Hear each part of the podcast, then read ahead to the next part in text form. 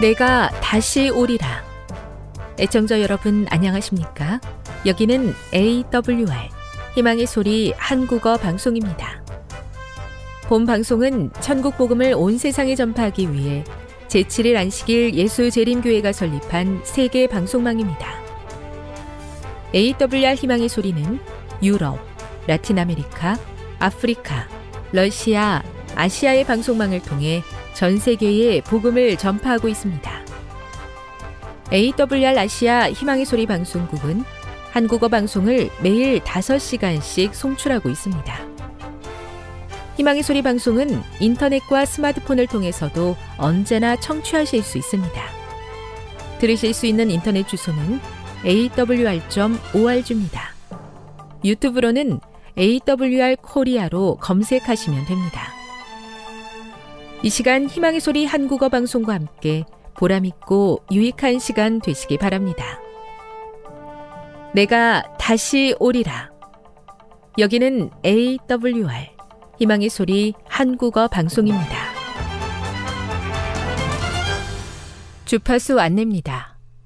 괌에서 송출하는 우리 방송은 한국 표준시로 밤 11시에 9,580kHz로 다음 날 오전 6시에 9,860kHz로 각각 1시간씩 방송하고 있습니다. 우즈베키스탄에서 송출하는 우리 방송은 한국 표준시로 밤 9시에 15,530kHz로 밤 10시에 9,740kHz로 타지키스탄에서는 밤 9시에 15,255kHz로 각각 1시간씩 방송하고 있습니다. 애청자 여러분의 많은 청취 바랍니다.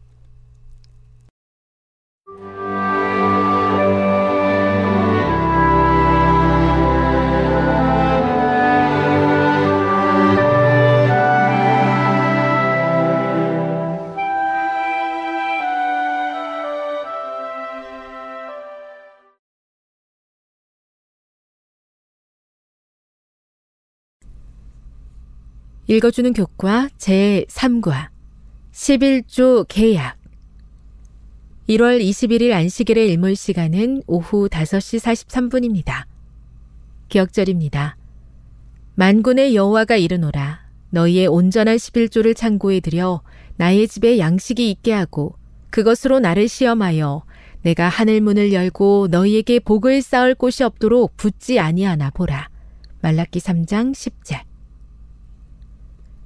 창세기 14장에서 아브람은 롯과 롯의 가족 그리고 소돔에서 잡혀간 다른 사람들을 성공적으로 구출했다. 큰 감사를 느낀 소돔 왕은 아브람에게 전쟁에서 얻은 모든 전리품을 주었다. 아브람은 그것을 거절했을 뿐만 아니라 멜기스덱에게 자신이 얻은 모든 것에 대한 11조를 드렸다. 아브람이 11조를 드린 직후에 여호와 하나님께서는 아브람아 두려워하지 말라. 나는 내 방패요, 너의 지극히 큰 상급이니라 라고 말씀하셨다. 하나님께서는 아브라함에게 걱정하지 말거라. 내가 너의 보호자요, 공급자가 될 것이다. 라고 알려주신 것이었다. 세월이 지난 후에 모세는 가나안 입성을 앞둔 이스라엘 백성들에게 다음과 같이 이야기했다. 너는 마땅히 매년 토지 소산의 11조를 드릴 것이며 내 하나님 여호와 경외하기를 항상 배울 것이니라. 신명기 14장 22, 23절. 엘렌지 화이트는 이렇게 기록했다. 확실한 제도가 모세에게 주어지기 이전부터 사람에게는 종교적인 목적으로 하나님께 헌물을 바치는 것이 요구되었으며 그 근원은 멀리 아담 시대까지 거슬러 올라간다.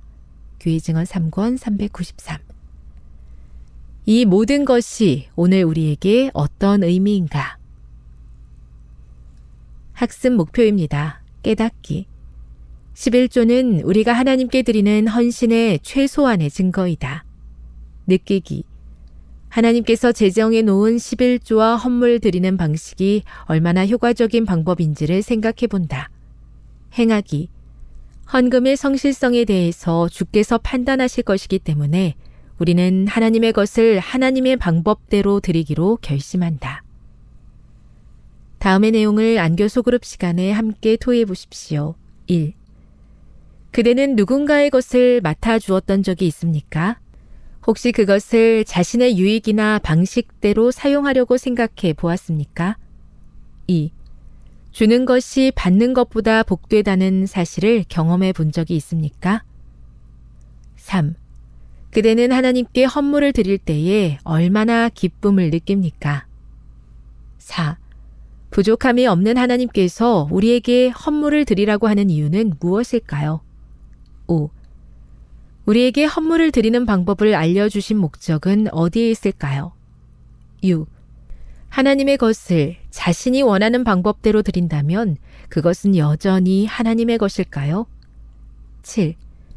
11조와 헌물에 있어서 하나님의 방식을 믿음으로 따르는 것은 우리에게 어떤 유익을 주겠습니까? 결론입니다. 헌금은 아담 때부터 주어진 제도입니다. 11조는 하나님의 것으로 하나님께 드려야 합니다. 하나님은 11조와 헌물을 드리는 방법을 알려주시고 그것으로 복음 사업을 완수하도록 하셨습니다. 이것은 우리의 감사와 사랑의 표시, 믿음의 행동이며 우리의 믿음을 자라게 하고 모두에게 유익과 기쁨이 될 것입니다. 정직한 11조와 헌물로 하나님의 사업을 돌보고 확장시키는 것은 충성된 청지기의 사명입니다.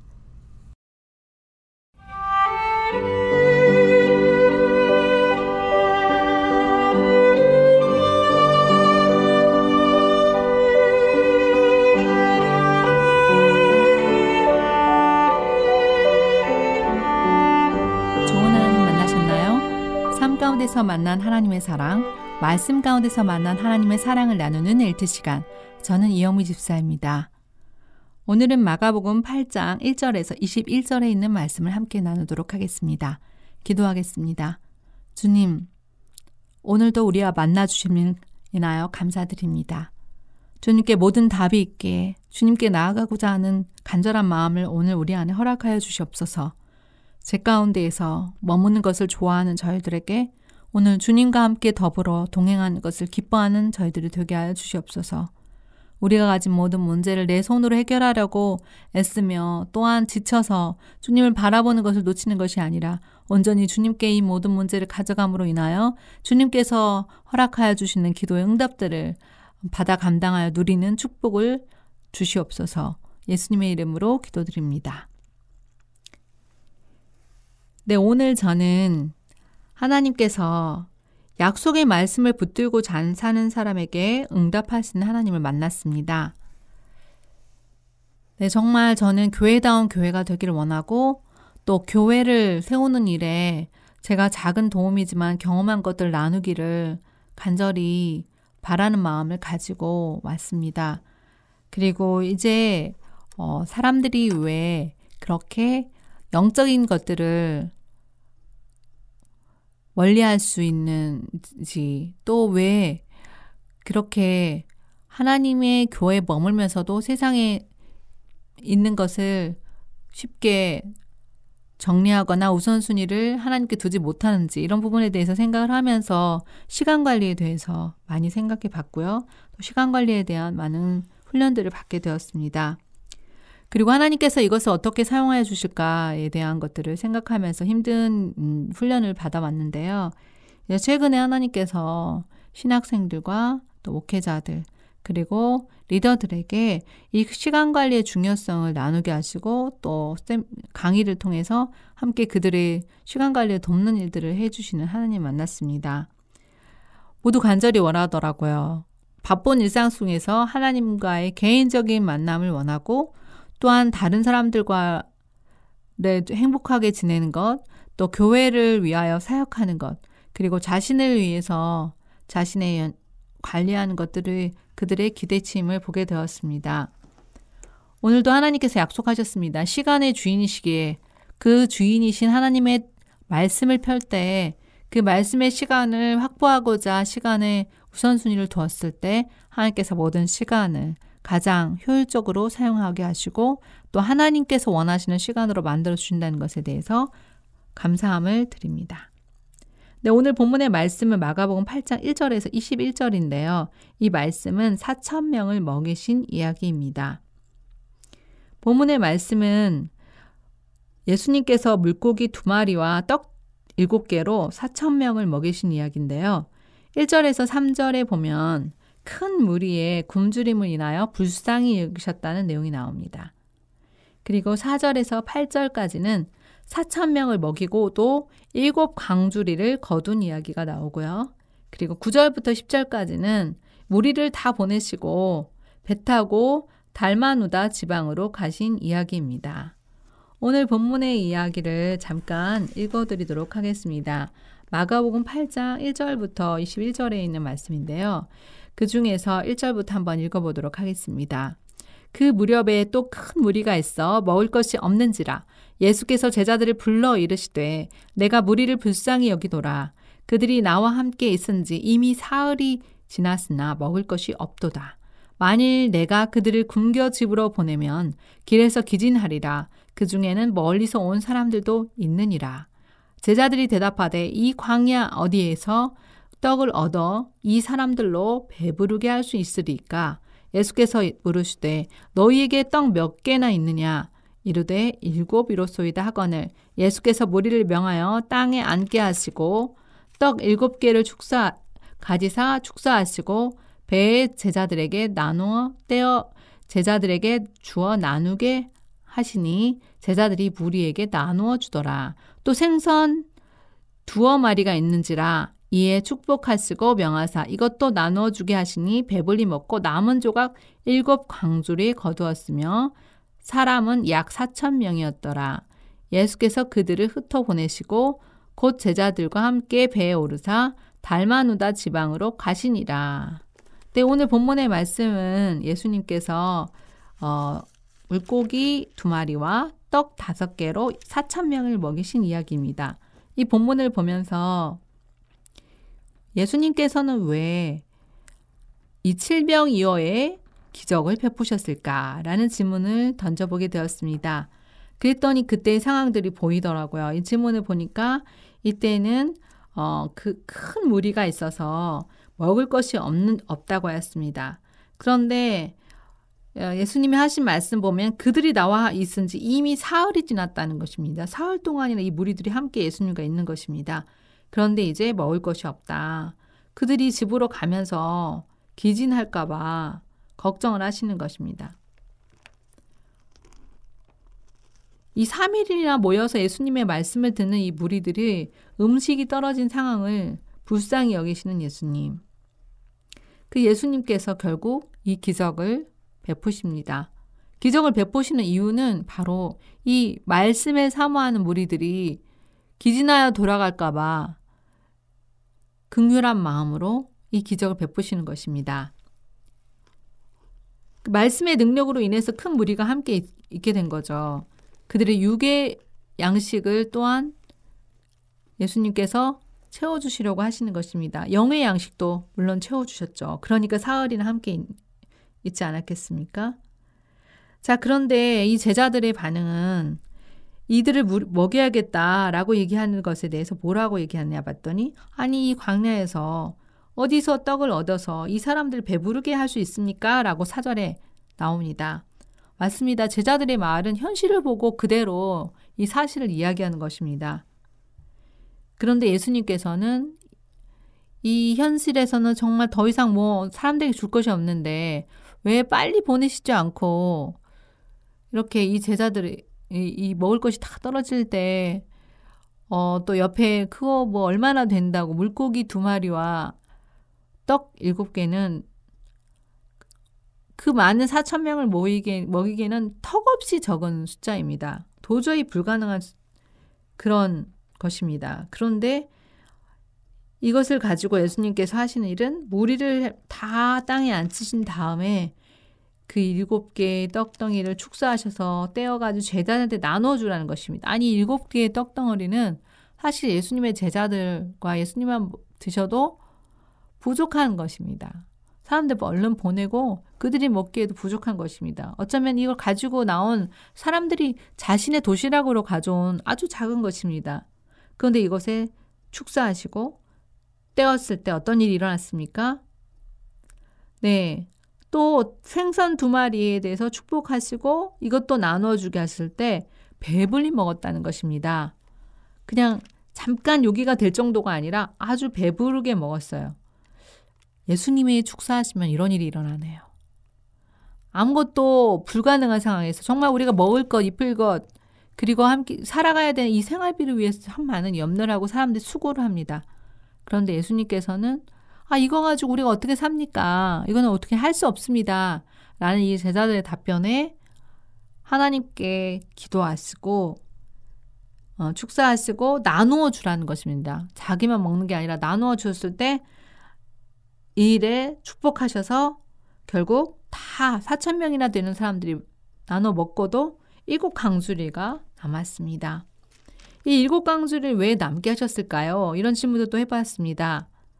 이 남은 광주리의 그 떡과 음식을 보면서 사람들은 어떤 생각을 했을까요? 네, 그들은 아마 친구들이 생각났을 것입니다. 아, 나눠줘야 될 또 다른 대상들이 생각날 것, 났을 것입니다. 만일에 그들이 모자랐다면 어쩌면 여기까지 생각을 못했을지도 모르지만 그들이 먹고 배부리게 먹고도 넘칠 정도로 차고도 넘치게 예수님께서 부어주시는 것입니다. 그들은 이런 경험을 하게 됐습니다. 말씀에 갈급하여 3일 동안 함께 머문 무리들에게 예수님께서 이 큰 기적을 베풀어 주십니다. 또한 이것들을 제자들에게 나눠 주게 하십니다. 왜 제자들에게 나눠 주게 하실까요? 사실 제자들도 같이 배고팠을 텐데 제자들도 빨리 먹고 본인 거 먹고 싶었을 텐데 다른 사람에게 먼저 나눠 주라는 것입니다. 그 나누어 주는 것이 바로 제자의 사역입니다.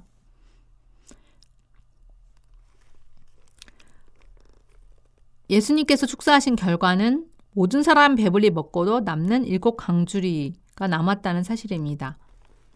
남은 다음에 예수님께서는 이제 사람들을 돌려보내시고 제자들과 함께 달마누다 지방으로 가십니다.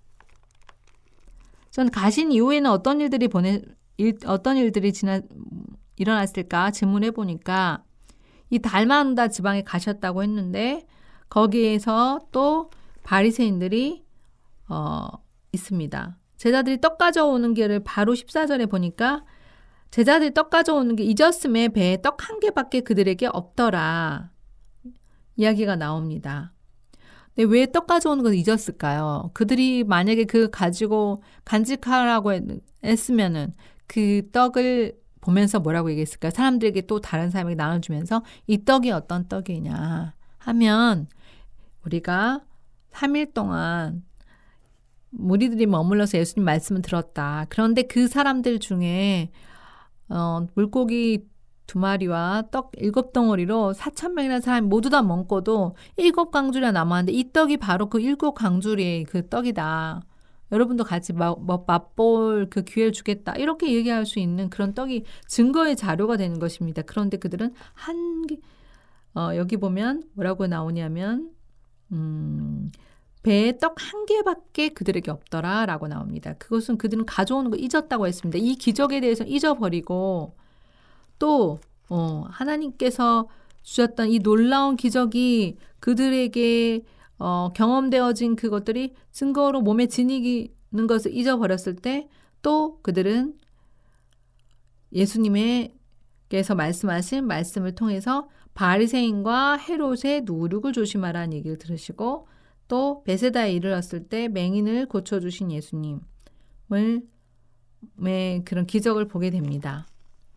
오늘 본문의 말씀에서 보면 이 바리새인들은 이런 많은 기적을 옆에서 같이 어떻든 염탐꾼을 보내고 본인들이 조사할 사람들을 보내고 전해 드리면서도 계속 표적을 구합니다. 예수님께서 참떡이 되셨음에도 불구하고 예수님이 답이 되셔 주셨음에도 불구하고 표적을 구합니다. 사실 예수님께서 이렇게 배불리 먹을 수 있도록 도와주신 것은 바로 다른 사람을 위해서 어, 나눠줄 수 있도록까지 넉넉하게 주심은 바로 오늘 우리에게 우리 자신이 배고픔이 채워지지 않으면 다른 사람을 돌아보지 않는 그러한 이기적인 속성을 아시기 때문입니다. 오늘 본문의 말씀을 보면서 이런 적용점을 던져보게 되었습니다.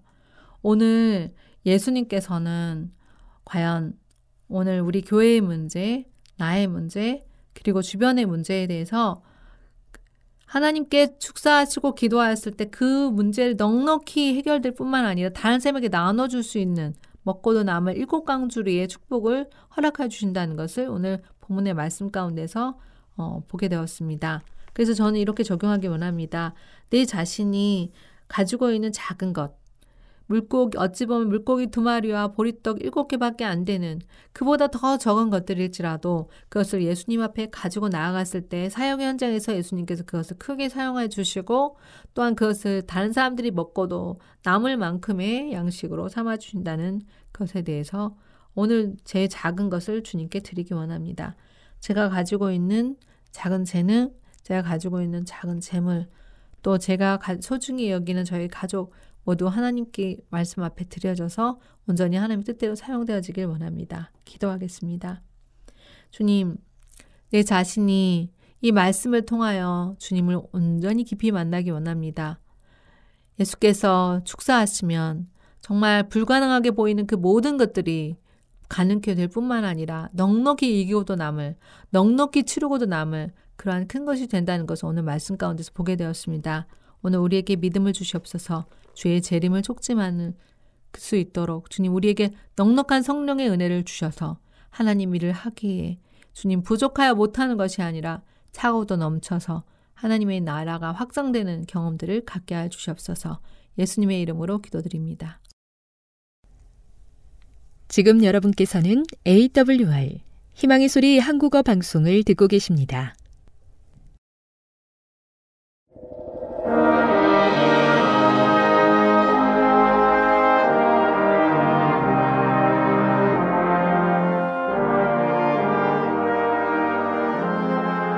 시청자 여러분 안녕하십니까? 하나님의 귀한 말씀으로 감동과 은혜를 나누는 시간입니다.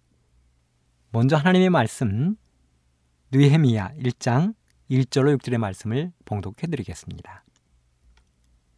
하갈의 아들 느헤미야의 말이라 아닥사스다 왕 제20년 기스르월에 내가 수산궁에 있는데 내 형제들 가운데 하나인 하나니가 두어 사람과 함께 유다에서 내게 이르렀기로 내가 그 사로잡힘을 변하고 남아있는 유다와 예루살렘 사람들의 형편을 부른즉 그들이 내게 이르되 사로잡힘을 면하고 남아있는 자들이 그 지방 거기에서 큰 환란을 당하고 능욕을 받으며 예루살렘 성은 허물어지고 성문들은 불탔다 하는지라.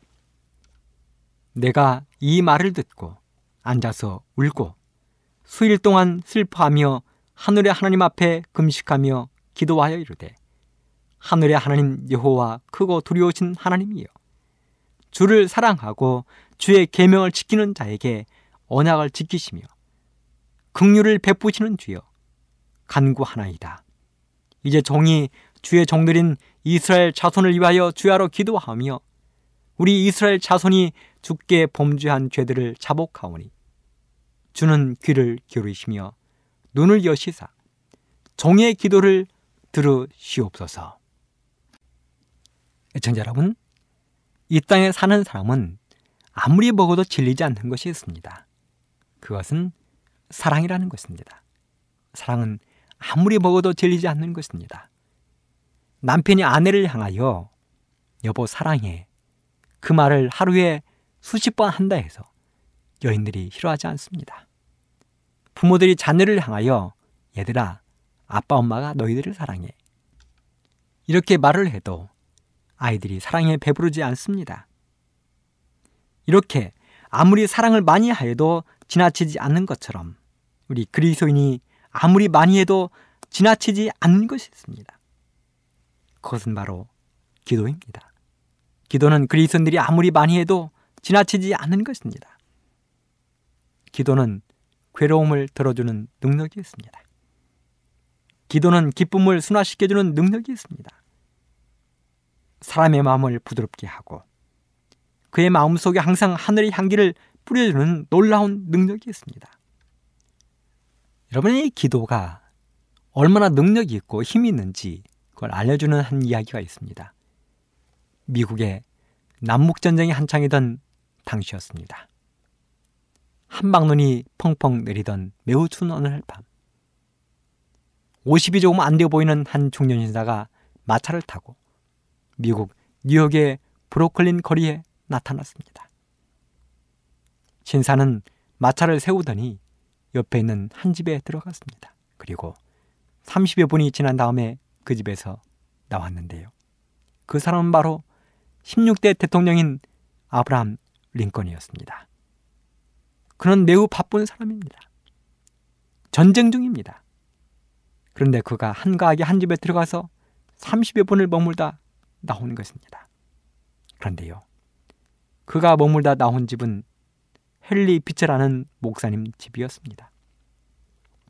링컨은 당시 북군의 총사령관으로서 난국에 처하게 되자 그가 평소에 신뢰하고 존경하던 목사님을 방문하여 그에게 기도를 요청했습니다.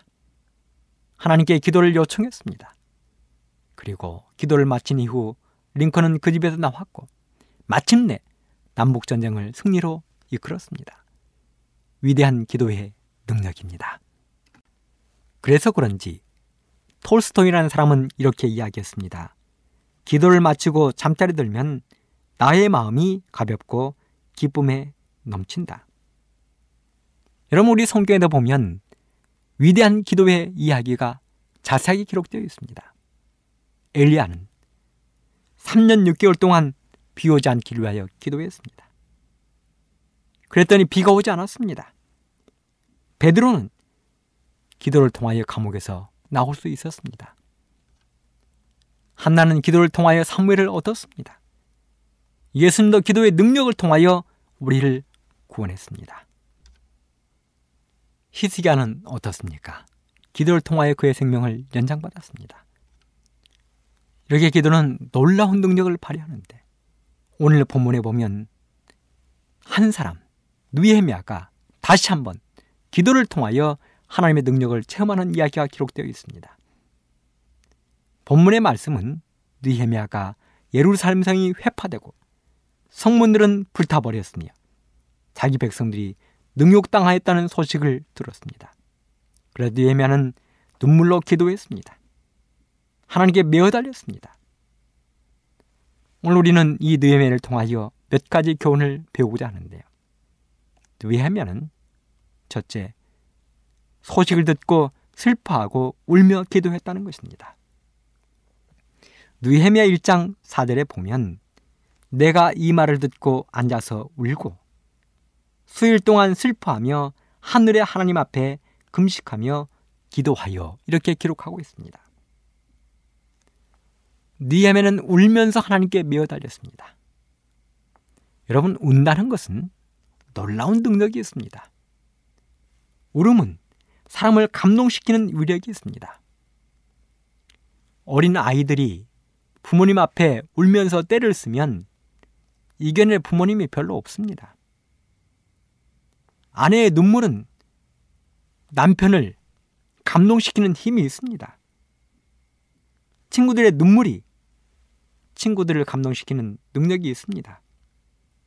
그런데요, 마찬가지로 우리들도 울면서 하나님께 매어 달리면 하나님의 마음이 감동을 받고 하나님이 우리의 기도를 응답해 주신다는 것입니다. 예수님도 눈물을 흘리시는 분이십니다. 요한복음 11장에 보면 예수님의 사랑하는 친구 나사로가 죽은 이야기가 기록되어 있습니다. 예수님이 마리아와 마르다가 있는 집에 도착했을 때 모든 사람들이 울고 있었습니다. 특별히 마리아와 마르다의 그 슬픔은 이루 말할 수가 없었을 것입니다. 성경에 보면 이렇게 기록합니다. 예수께서 그의 우는 것과 또 함께 온 유대인들이 우는 것을 보시고 심령의 통분이 여기시고 민망히 여기사. 예수님도 우셨다는 것입니다. 통분하셨습니다.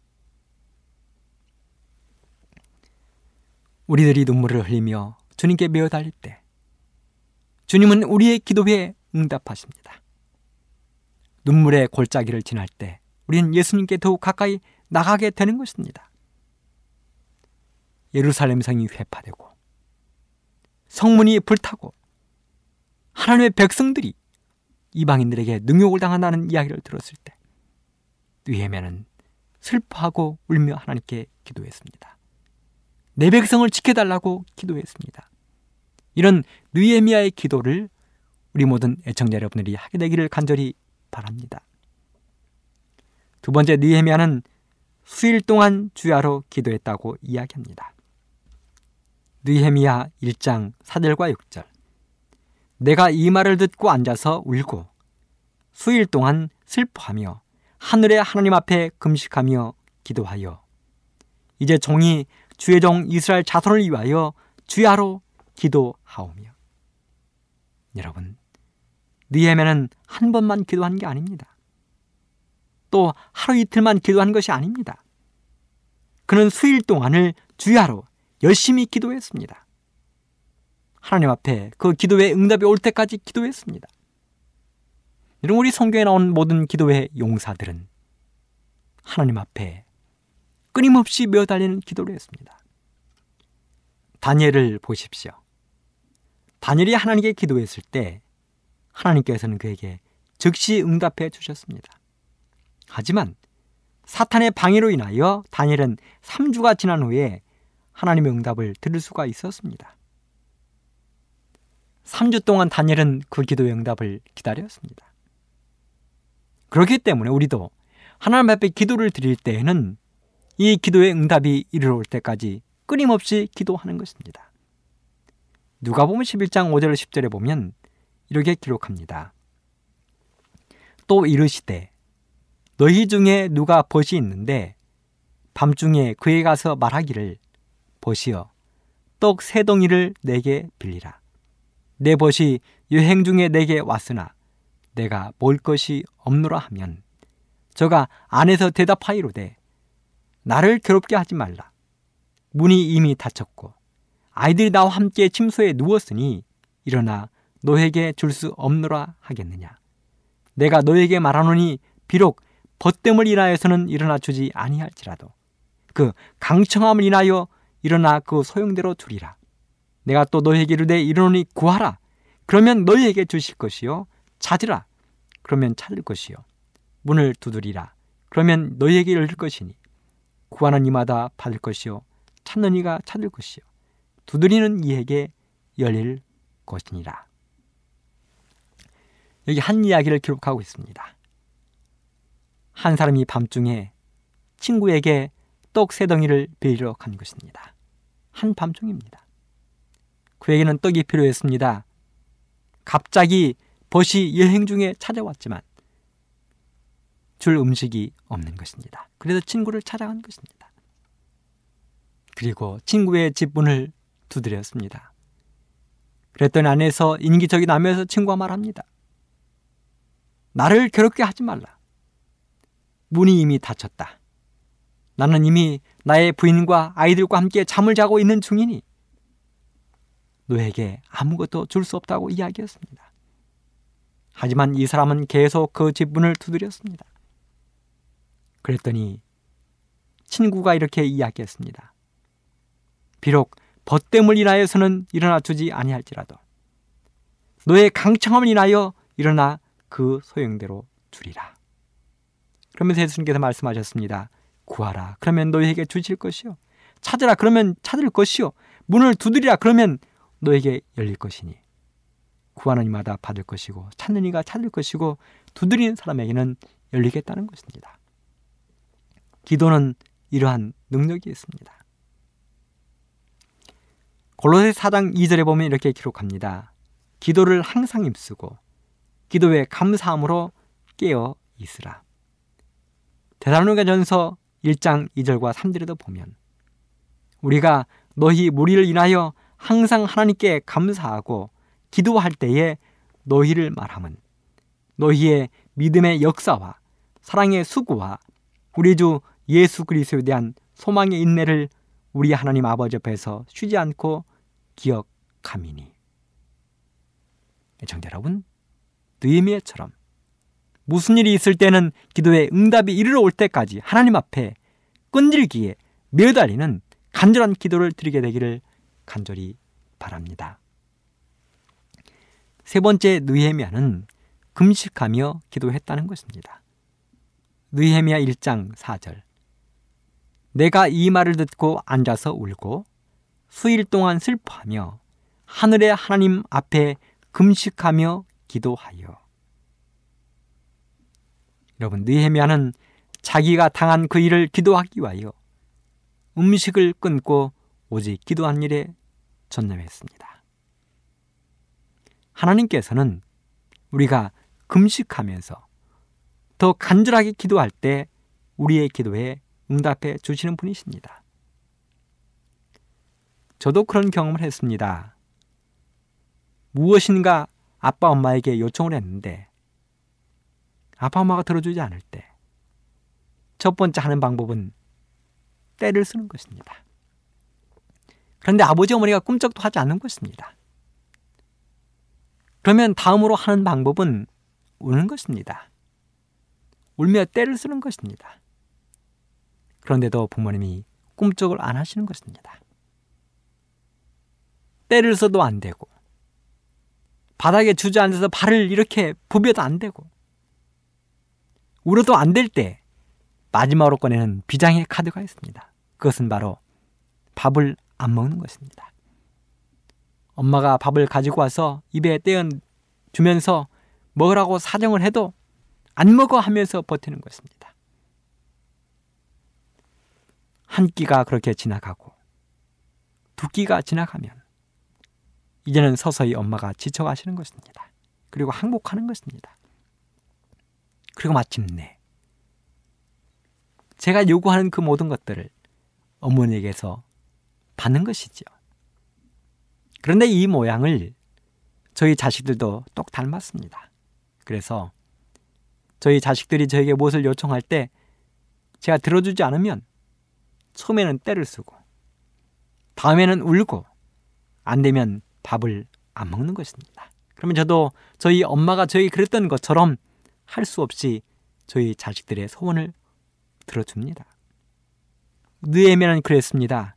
하나님 앞에 금식하며 기도했다고 이야기했습니다. 이사야 59장 6절로 9절에 보면 이렇게 기록했습니다. 나의 기뻐하는 금식은 흉악의 결박을 풀어주며 멍에의 줄을 끌어주며 앞대장하는 자를 자유케 하며 모든 멍에를 꺾는 것이 아니겠느냐. 또 줄인 자에게 노예 식물을 나누어 주며 유리하는 빈면을 노예 집에 드리며 벗은 자를 보면 입히며 또 너의 권력을 피하여 스스로 숨지 아니하는 것이 아니겠느냐. 그리하면 너의 빛이 아침같이 비칠 것이며 너의 치료가 급속할 것이며 내 의가 너희 앞에 행하고 여호와의 영광이 내 뒤에 호유하리니 네가 부를 때는 나 여호와가 응답하겠고 네가 부르질 때에는 말하기를 내가 여기 있다 하리라. 유엘스 2장 12절에도 보면 여호와의 말씀에 너희는 이제라도 금식하며 울며 애통하고 마음을 다하여 내게로 돌아오라 하셨나니.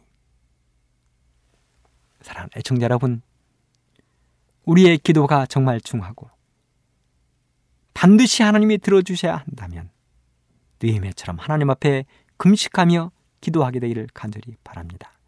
금식은 하나님의 마음을 움직이는 놀라운 능력이 있다는 것입니다. 사도행전 13장 1절로 3절에도 보면 이렇게 기록합니다.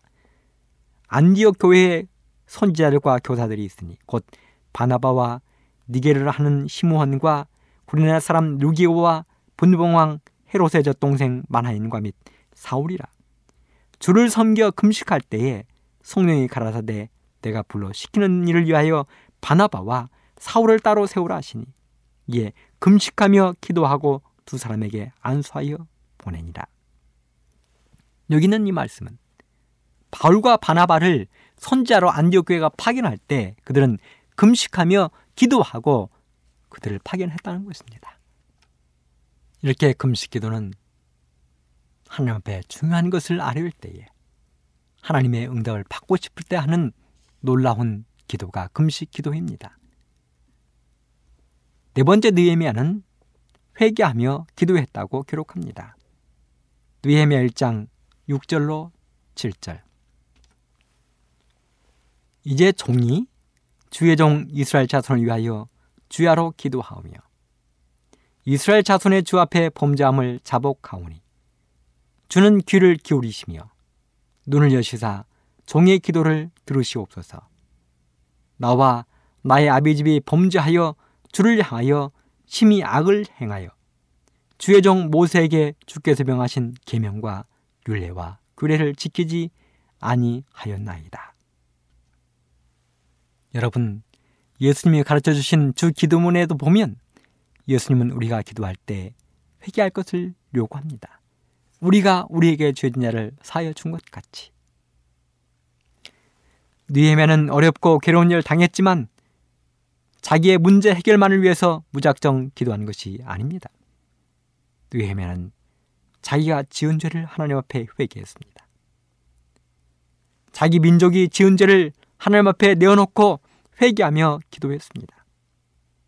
이처럼 하나님께서는 자기의 죄를 회개하고 자기의 죄를 돌아보고 돌이키는 사람의 기도를 들어주시겠다고 약속하셨습니다.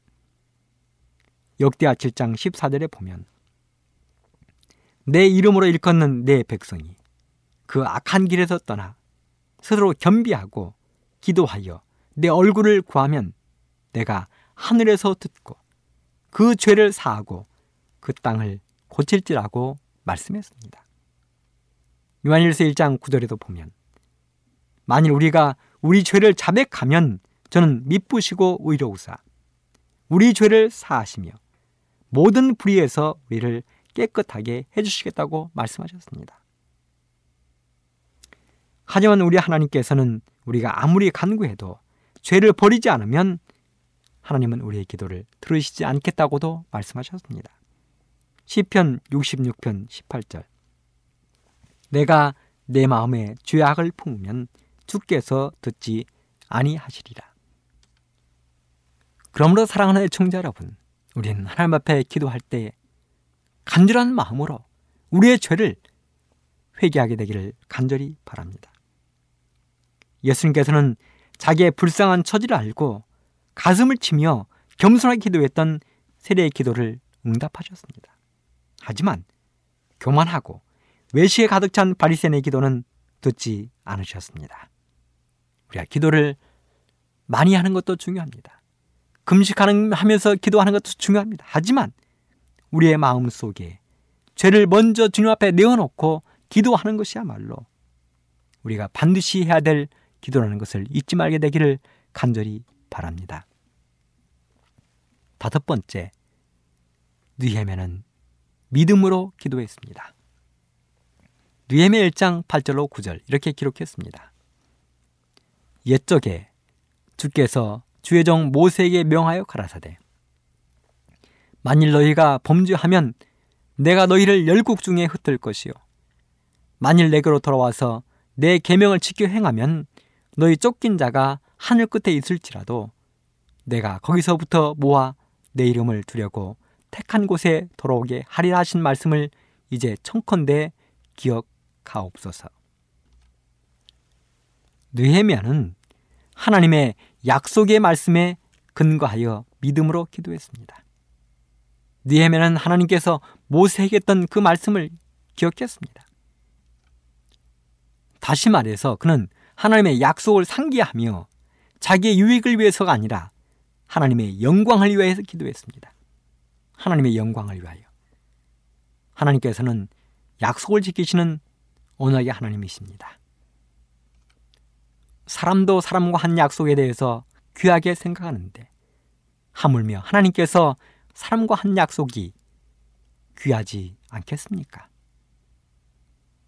우리가 하나님의 말씀대로 생활하면 그리고 믿음으로 구하면 하나님께서는 반드시 들어주시겠다고 약속하셨습니다. 신명기 18장 1절로 6절에 보면 이렇게 기록합니다.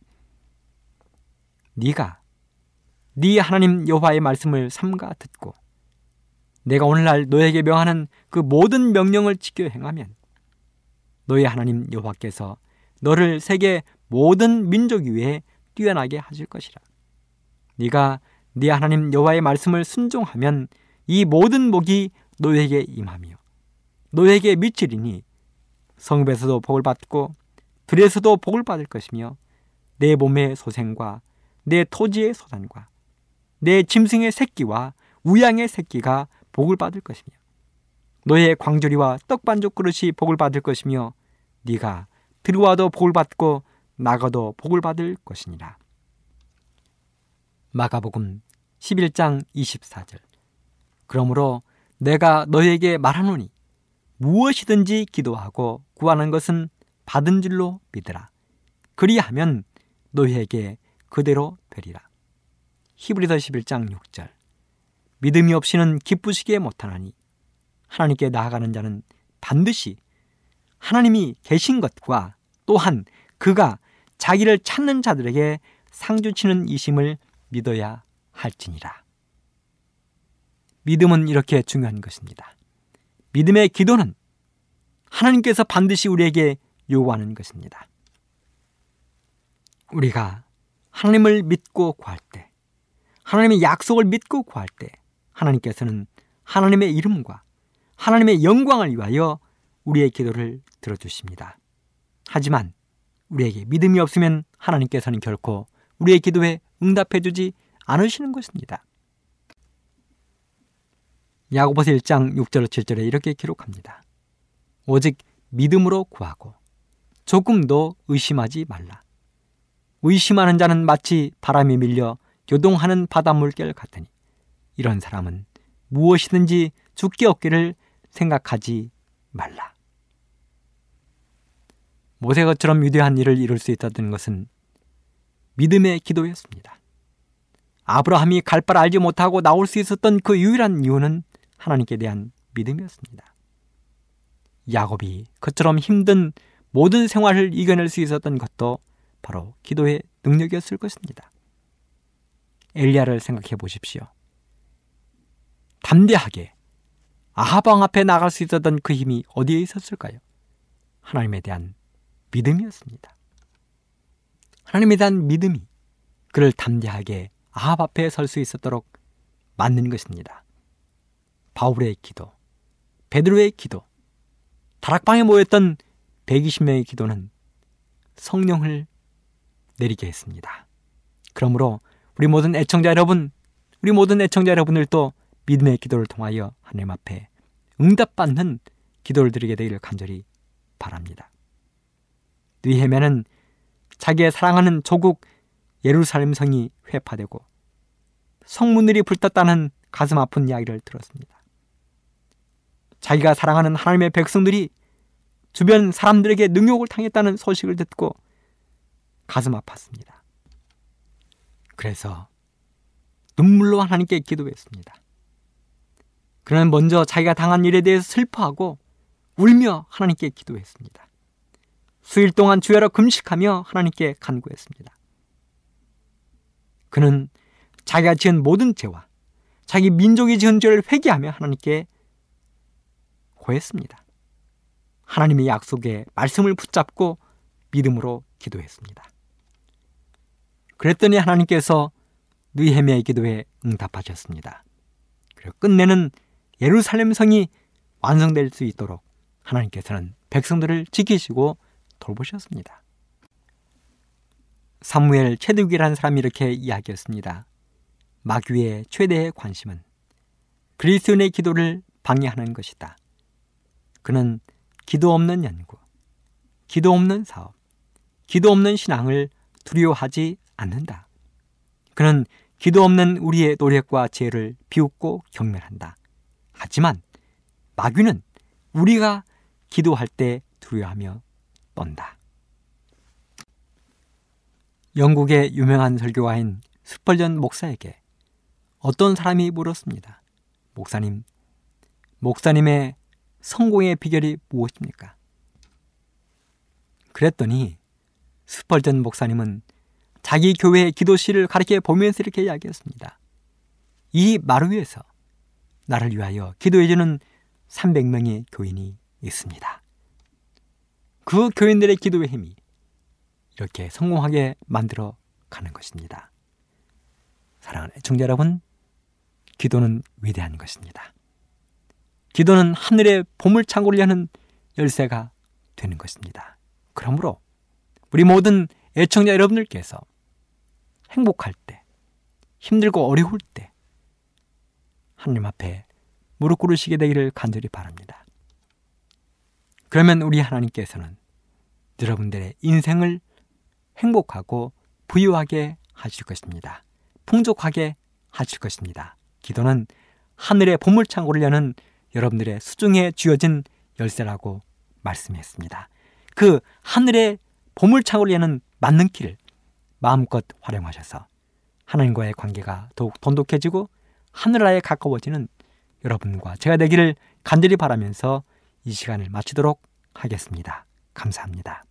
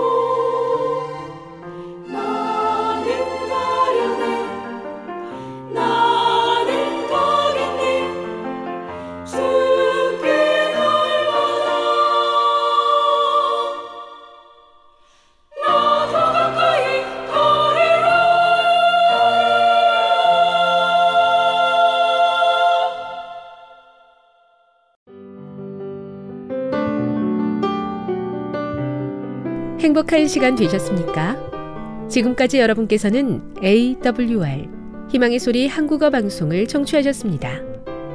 방송을 청취하시고 문의를 원하시는 분은 우편번호 02461 대한민국 서울시 동대문구 이문로 1길 11 희망의 소리 방송부 앞으로 편지나 엽서를 보내주시거나 지역번호 02-3299-5296에서 8번으로 전화 주시기 바랍니다. 지금까지 함께 해주신 애청자 여러분들께 감사드립니다. 애청자 여러분, 다음 이 시간까지 하나님 안에서 늘 평안하십시오. 감사합니다. 내가 다시 오리라. 여기는 AWR 희망의 소리 한국어 방송입니다.